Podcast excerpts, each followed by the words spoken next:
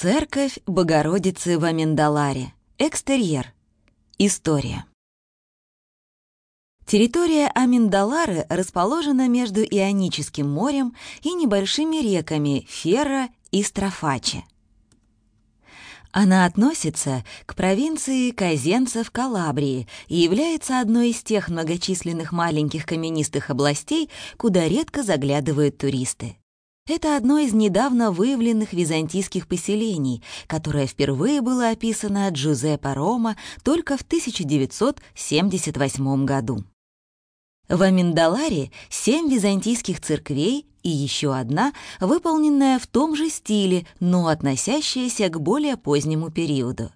Специального документального свидетельства об этих монументах нет, поэтому нам трудно восстановить их историю. Точные датировки тоже установить невозможно, однако мы можем ориентироваться по известной нам истории этой части Калабрии.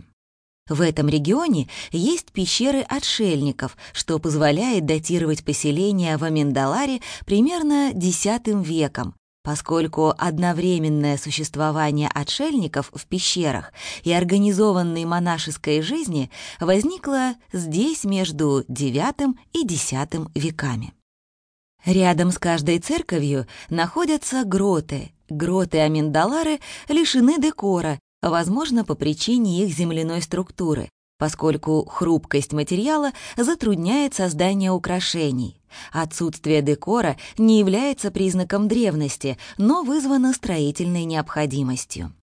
Первая церковь, которую мы встречаем на пути, это церковь Благовещения, на северо-восток от которой находятся развалины, возможно, другой церкви, поскольку это место именуют Святым Крестом. Далее мы видим церкви святого Иосифа и святого Марка. На последнюю очень похожа следующая церковь — церковь святого Себастьяна. В центре городка находится церковь святой Лукии. Самая внушительная и, возможно, самая важная в Аминдаларе — это церковь Иоанна Крестителя. Последняя на нашем маршруте — церковь Богородицы, которая, возможно, была построена позже остальных в византийском стиле.